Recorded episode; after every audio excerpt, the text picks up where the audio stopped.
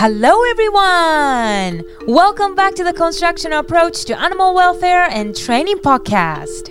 We are your host. I am Masa. Hi, everybody, and I'm Sean. We hope that you're cuddled up with your animal companions and ready for this exciting episode. Before we begin, we have a couple announcements. This July, we will be hosting the second annual CAAWT conference. This international five day virtual conference will feature two amazing keynote speakers Dr. Jesus Rosales Ruiz and Dr. TV Joe Layng. In these five days, thought provoking presentations covering the philosophy of constructional approach, the updated constructional aggression treatment procedure, and applications of constructional affection will be delivered along with extensive Q&A and panel discussion. The registration for the conference will open on April 29th at 7 p.m. in Eastern Standard Time. For those of you who cannot attend the conference, we have a video on demand options available. So please visit our website, caawt.com, for more information. Secondly, we open the registration for a basic group class dedicated to constructional affection. We still have a few spots available. And these group classes are unlike any other being that you will actually learn how to build constructional training programs. The group class will start on May 22nd. So if you're interested in joining us, please visit our website or Facebook page. We will put the link to the group class in the description below. Lastly, we want to shout out to our patrons Gwen, Chase, and Jeff. Thank you so much for your generous support. Your generous support ensure that we are able to continue bringing you all the content that you enjoy. And if you're enjoying our content, you can become one of our Patreons to support our show. You can visit patreon.com forward slash CAAWT for more information about the exclusive benefits of becoming our Patreons. In today's episode, we will be talking about assessment and data collection. So, Masa and I have been doing uh, group classes now for a couple of months, and these have been a whole lot of fun. Yeah, so much fun. And uh, and Masa, you know, so far out of all of the classes that we've given, which one do you think we've probably gotten, you know, the most amount of feedback and, and responses from? The one on assessment and data collection. That's right. and um, and, and you know, when talking about this with the folks in our group class, you know, we really wanted to stress that you know, we collect data on things that are important to us. We track data related to our health, our finances, and even educational data. And, and, we use this not only to know, you know, how things are going, but also to guide decisions related to these things, you know, in the future. And, um, you know, for those of you out there that are maybe new, um, I've said this a hundred times probably now on the show, but um, you know, I used to be a teacher for several years, and um, I see a lot of parallels between you know my old job as a teacher and and actually the job that I did before teaching and after, which is you know animal training. Um, you know, there's a lot of parallels there, and one interesting thing about education is that you know grades have not always been required in schools, you know, for teachers to assign, and um, However, you know, an interesting thing is that without those grades, you know, teachers were left without the necessary data that could really help them direct how they were providing their attention to meet specific students' needs. And just like with our students, um, we can actually take data on our dog's performances to not only know how things are going, but to also help inform our future decisions, you know, regarding training. And without that data, it really leaves us, you know, just relying on our gut feelings, you know, to make decisions.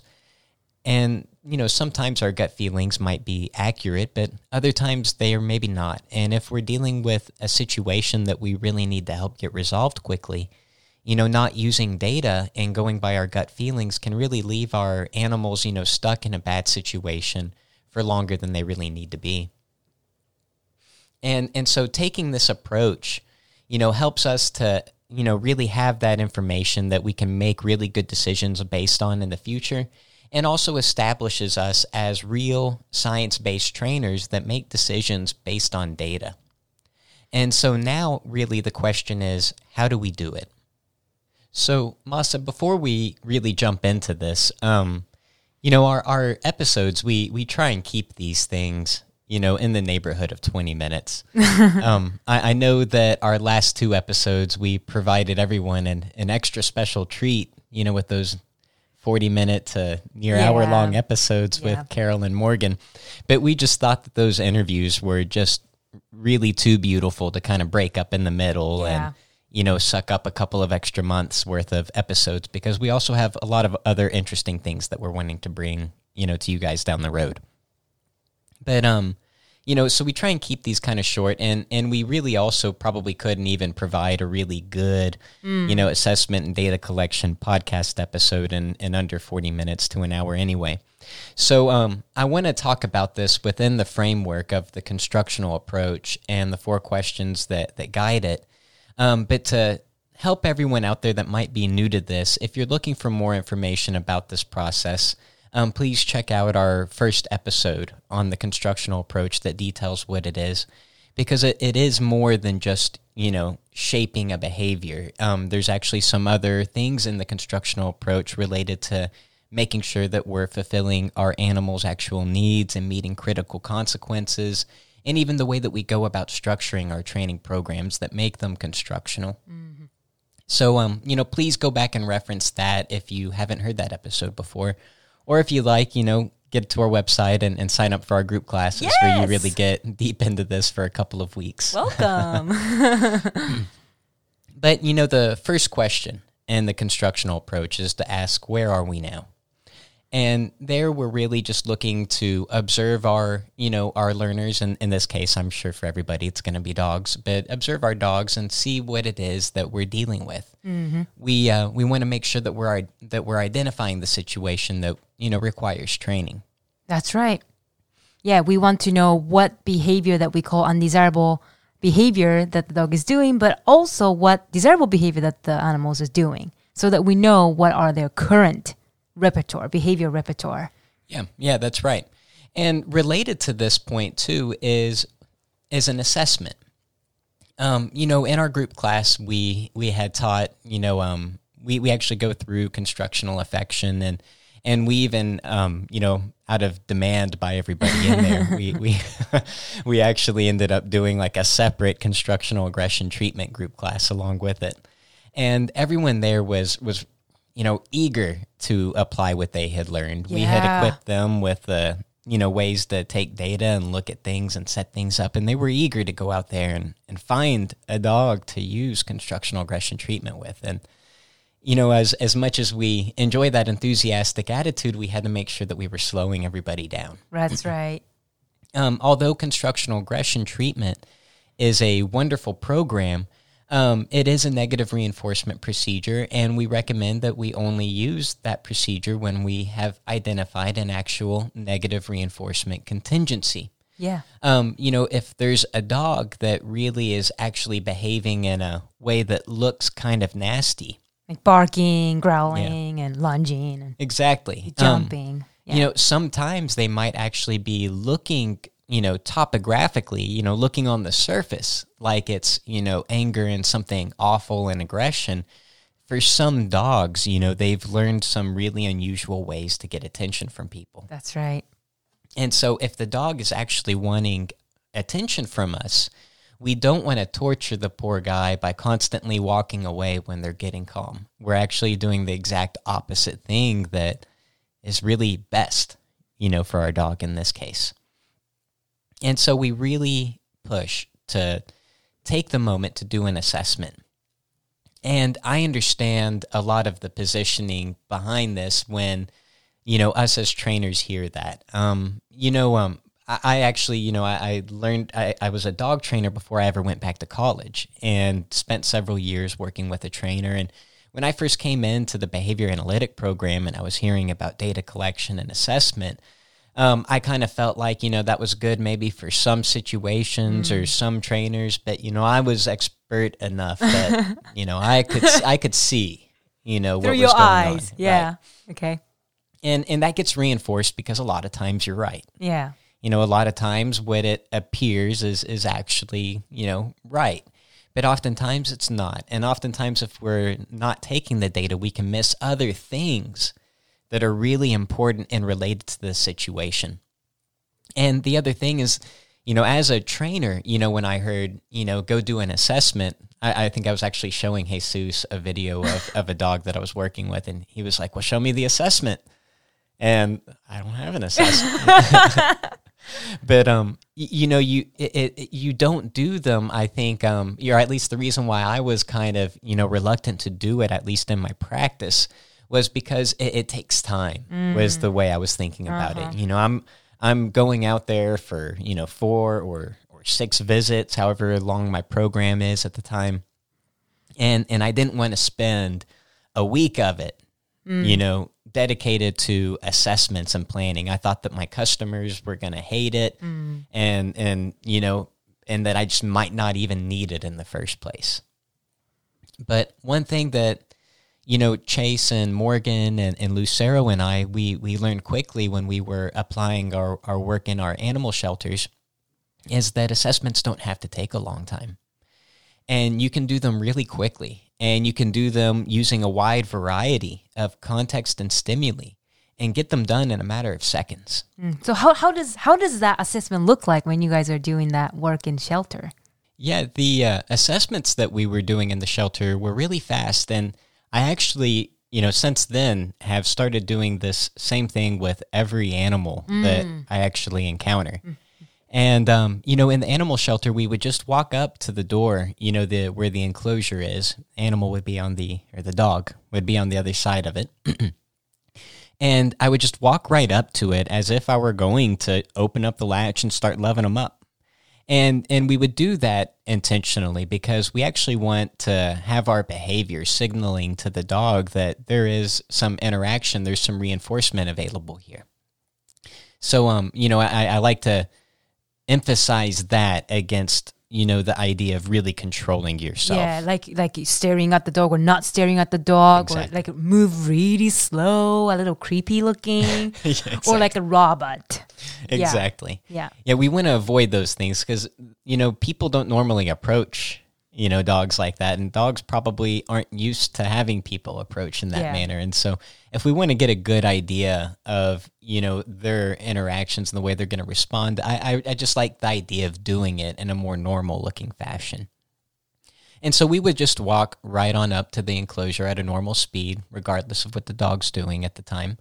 And um, as when as we would get to the front, we would extend our hand out and offer it, you know, maybe a couple of inches in front of the fence or in front of the the, the closing the door that's there, and just leave our hand there for a few seconds, and we would watch what the dog does.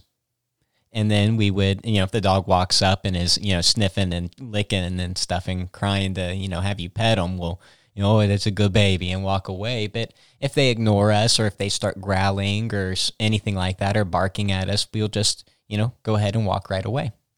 And so that whole process, you know, walking up, putting your hand there and walking away, you know, five, ten seconds at most. And we would sometimes in the animal shelter when we actually um, this this kind of a temperament assessment was actually just incorporated in general at this animal shelter that I'm you know thinking about right now. We would repeat this process and we would do it you know first empty handed, just walk up off our hand. Next time we would do it, we would be holding a leash. Other times we would come up with a food bowl. Sometimes we'd come up with another dog. And that way, on the assessment sheet that would be on the kennel card for everybody to see, you would actually see the dog's behavior and exactly what they did and exactly what kinds of contexts. So the dog is fine in every context except for when you approach with another dog on leash. And that lets us know and that's really good information for a, a future adopter or for our volunteers and staff people that are looking to provide training to really help that dog because now they can see, oh, there's a context right there that I can work on that would be great for this dog.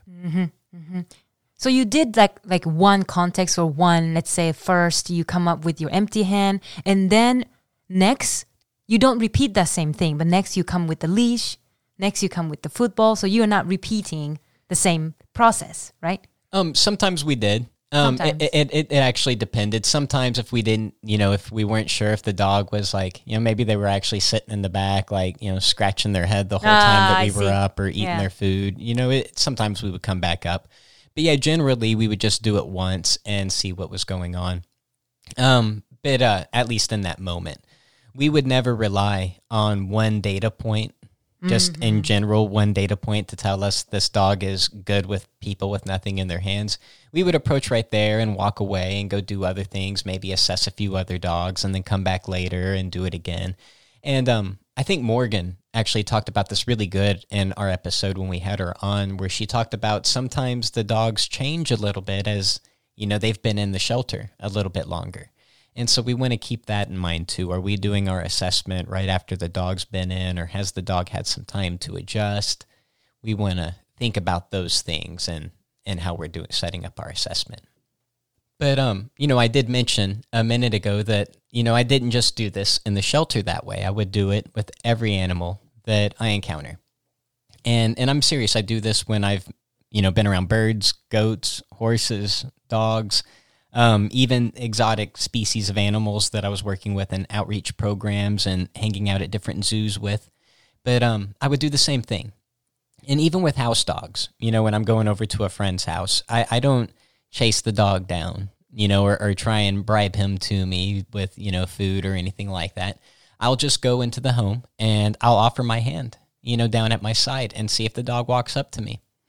And if they walk up and start sniffing and licking my hand, I'll start talking to them and scratching them a little bit on the cheeks. Hey, buddy, how you doing, sweetie? And start talking to them. But if they don't come to me, I don't. I, I just let the dog be. Yeah. That's a clear information from them. Yeah, and, and, and I think that this is also really good advice to give to people that might have a new animal companion with them right now, and maybe the dog's a little bit shy. Um, let them be shy. That's okay. Um, you know, give them a little bit of time and allow them to approach on their own. Um, unless they're actually showing, you know, some really big fear or aggression, there might be some other things that we need to talk about. But sometimes dogs just need to kind of get used to you a little bit and, and get to learn that there's a reinforcer available. And so I'll just kind of sit there at my friends' houses and offer my hand. If the dog is, you know, staying away, it's fine. I'll wait till maybe they come sniffing me a little bit, and I might just kind of open my hand slowly and let them know it's there for them and see what they do and let them kind of close that distance on their own. But um, you know, one other point that's related to this that I wanted to make sure that we touch base on is the data collection side of it. And I mentioned it a second ago, talking about taking data on the context in the animal shelter. But um, you know, when we're doing these assessments, when we're walking up and we're offering our hands and seeing how these different animals are responding, we want to make sure that we're keeping a good eye out on what behaviors are occurring. Because these can give us some really good indicators of things that we want to collect data on. So we might see the dog doing barking and jumping. We might see some lunging. Um, but we also might see some good behaviors, some sniffing. We might see them offering some sits here and there. Or those just might be the desirable behaviors that we might want to be shaping towards. And so we want to make sure that we have those ready to take data on. And um, this was one of the areas, you know, working in our group class where I think we had the most fun Yeah. and um, Moss and I both um, we we had the awesome pleasure of being able to be taught a handful of classes at UNT by Dr. Jesus Rosales Ruiz, and um, anyone who who's maybe not super familiar with Jesus within the field of behavior analysis, he's really like the master of data. Yeah, he is. Absolutely. I, I don't think anyone out there is probably as well trained as he is at making really descriptive definitions, making sure that we're collecting the right kind of data, that we're mapping it the right ways. I, I, I can't begin to express how like lucky I really was to have him teach both my undergraduate and master's level class yeah. in data collection and measurement. But um, one funny thing about that class um, is when he's introducing the idea of making your behavior definitions, he really stresses that they need to be clear, that they need to be observable, things that someone can sit down and say, oh, one has just happened. Oh, another one has just happened. Because oftentimes we'll say things like, you know, growling, you know, and then set our definition as like, you know, the dog is growling. Yeah, or the dog makes some noise. yeah. And although to us, we're really clear and, and, and we might really know what we think of and what we mean by growling in this instance, but leaving our definitions like that really leaves them open to interpretation to other people and, and can often even make the target that we're really looking for at the end harder to get if our definitions aren't clear. And a funny way that um, that Dr. Rosales Ruiz used to demonstrate this is he uh, he said, "You all know what playing is, right?" And everyone in the class is like, "Yeah, I know what it is to play." He says, "Okay, good. I've got this video of my daughter playing with some toys." He passes out a data sheet. He says, "I'd like everyone in here to to count how many instances of playing that you see going on in the video." And I think it's like a three or four minute video, and at the end of it, like every, just about everybody in the room had a different number. like, and I think the ranges were everything from like 12 instances to like 42 instances. Wow, what a range. Yeah, it, it, it was pretty crazy because everybody had a different idea of what it meant to play. That's right. And so that's uh, something that we got to be careful of, and something that we did with our group class attendees. We actually showed a short video of um, of Morgan uh, actually That's doing right. some temperament assessments. Um, actually, not even a temperament assessment; they were just baselines for a study that we had done together. And in the video, there's a dog jumping on her, and we had the whole class count and collect data on the instances of jumping. And I think that doing that actually really helped them to see the value and making sure that you had a good definition and that you also, you know, actually took data on it. Because you can see after taking data across maybe three different sessions, you can really get a good idea of how the pattern's going. And in the video that we shared, um, we even changed the conditions where Morgan actually starts doing constructional affection with the dog. And you see the jumping like instantly in that first session gets like cut in less than half. Yeah. Where the dog goes from like doing like seven or eight jumps to doing like three or four in that very next one. And you can see whenever you go back to the original baseline condition, the jumping is like right back up at those same rates that it was previously. And so it's just eye opening being able to actually see that visual analysis on paper right there in front of you. So once we have, um, you know, done our assessment and we've set our behavioral definitions and we've started, you know, collecting our data, uh, a funny thing starts to happen to where, you know, every three, you know, trials that you do, you are actually doing like an assessment, basically right there. Every three trials, you have a new assessment that you've done. And that allows you to kind of look down at things and realize, oh, wow, this is going in the direction that I want, or this isn't really responding you know, the way that I expected that it would. and this kind of a thing becomes really, really critical when we're dealing with, you know, situations that have really kind of troubled us for a while and that we haven't made much progress on. Sometimes making sure that we have our data collected can allow us to make those moment to moment decisions that can be really critical overall to a program. And um, this goes double for constructional aggression treatment. And one thing that you know we reviewed with our group class was you know the the safety things, the things that have to be in place first before doing any CAT sessions at all. and one of the big ones is that you never do them alone. Yeah. We said that you should always have someone else there with you, and um, that other person should be there for safety reasons. But then the other double role that I think that the observer or safety person should be doing is collecting data for us. And if we have someone actually watching the session and collecting data right there by our side, it, we can actually be making moment to moment decisions based on the data, which can just exponentially speed things up and make things faster and more efficient and better for both the trainer, the families, and the animals that are involved. And um, so we actually talked about data collection quite a bit in our group class. And um, That's right. Yeah, we talked about it. And another things that when we are kind of starting to think about the behavior definition and then taking data, we have to also clarify what dimension of the behavior that you are taking data on. Sean, you mentioned that you uh, in the Morgan's video we were practicing, you know, how many times the jumping was occurring. You also the, those count frequency is a very very important uh, data but also we can take data on duration so that is how long this behavior is occurring so for example sitting or laying down we can count how many times but also how long they have been doing this behavior and also another things that we can do is the latency which is for example how how uh, when the person approach until the dog started to approach how long does it take for a dog to start doing this desirable behavior. Yeah, and you know, and that's an interesting thing right there too when we start talking about like what kinds of dimensions that we're going to be looking at to measure. Um, different circumstances really kind of really demand for different types of measurements. And if we can really see like clearly like count, you know, how many times that it's happening, I think frequencies, you know, always going to be the best The in best. that situation. Yeah. Um, and I think overall, I would try and do frequency as, as much as I can.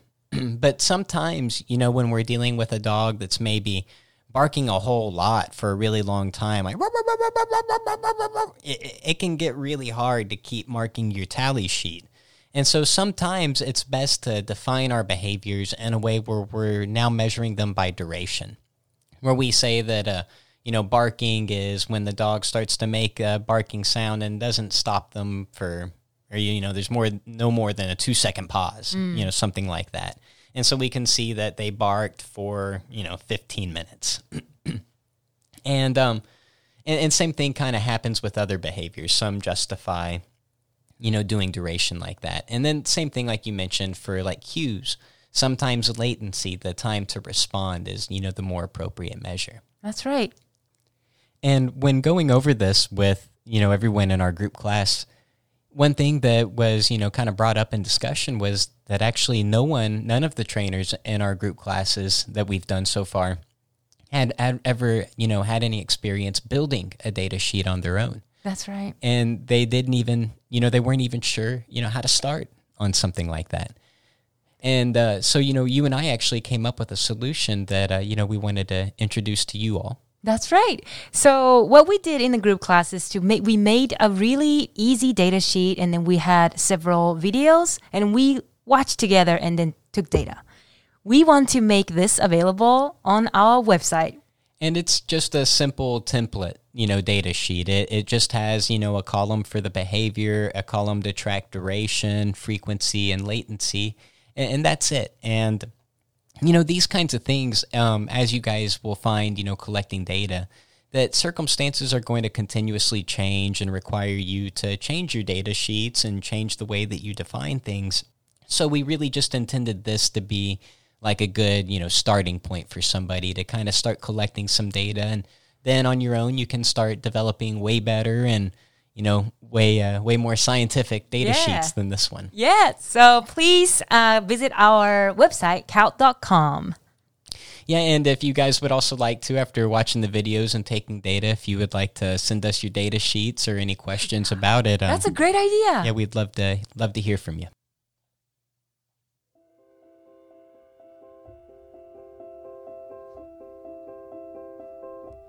This marks the end of today's episode.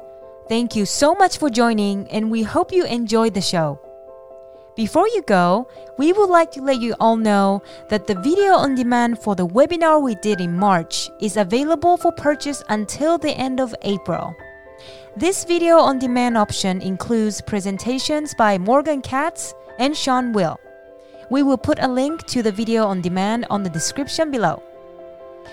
And in the evening of April 29th, please come to our website, caawt.com, that is C A A W T.com, to register for the second annual CAAWT conference.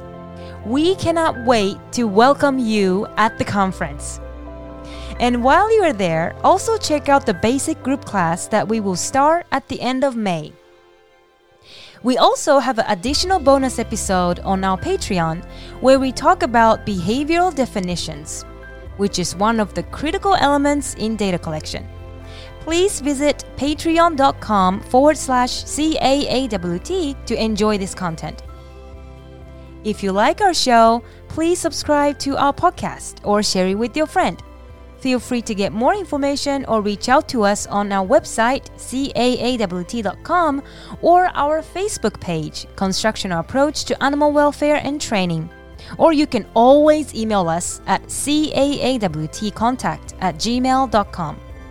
Thank you so much today. We are your host. I am Masa. And I'm Sean. Have a wonderful day with your amazing animal companions.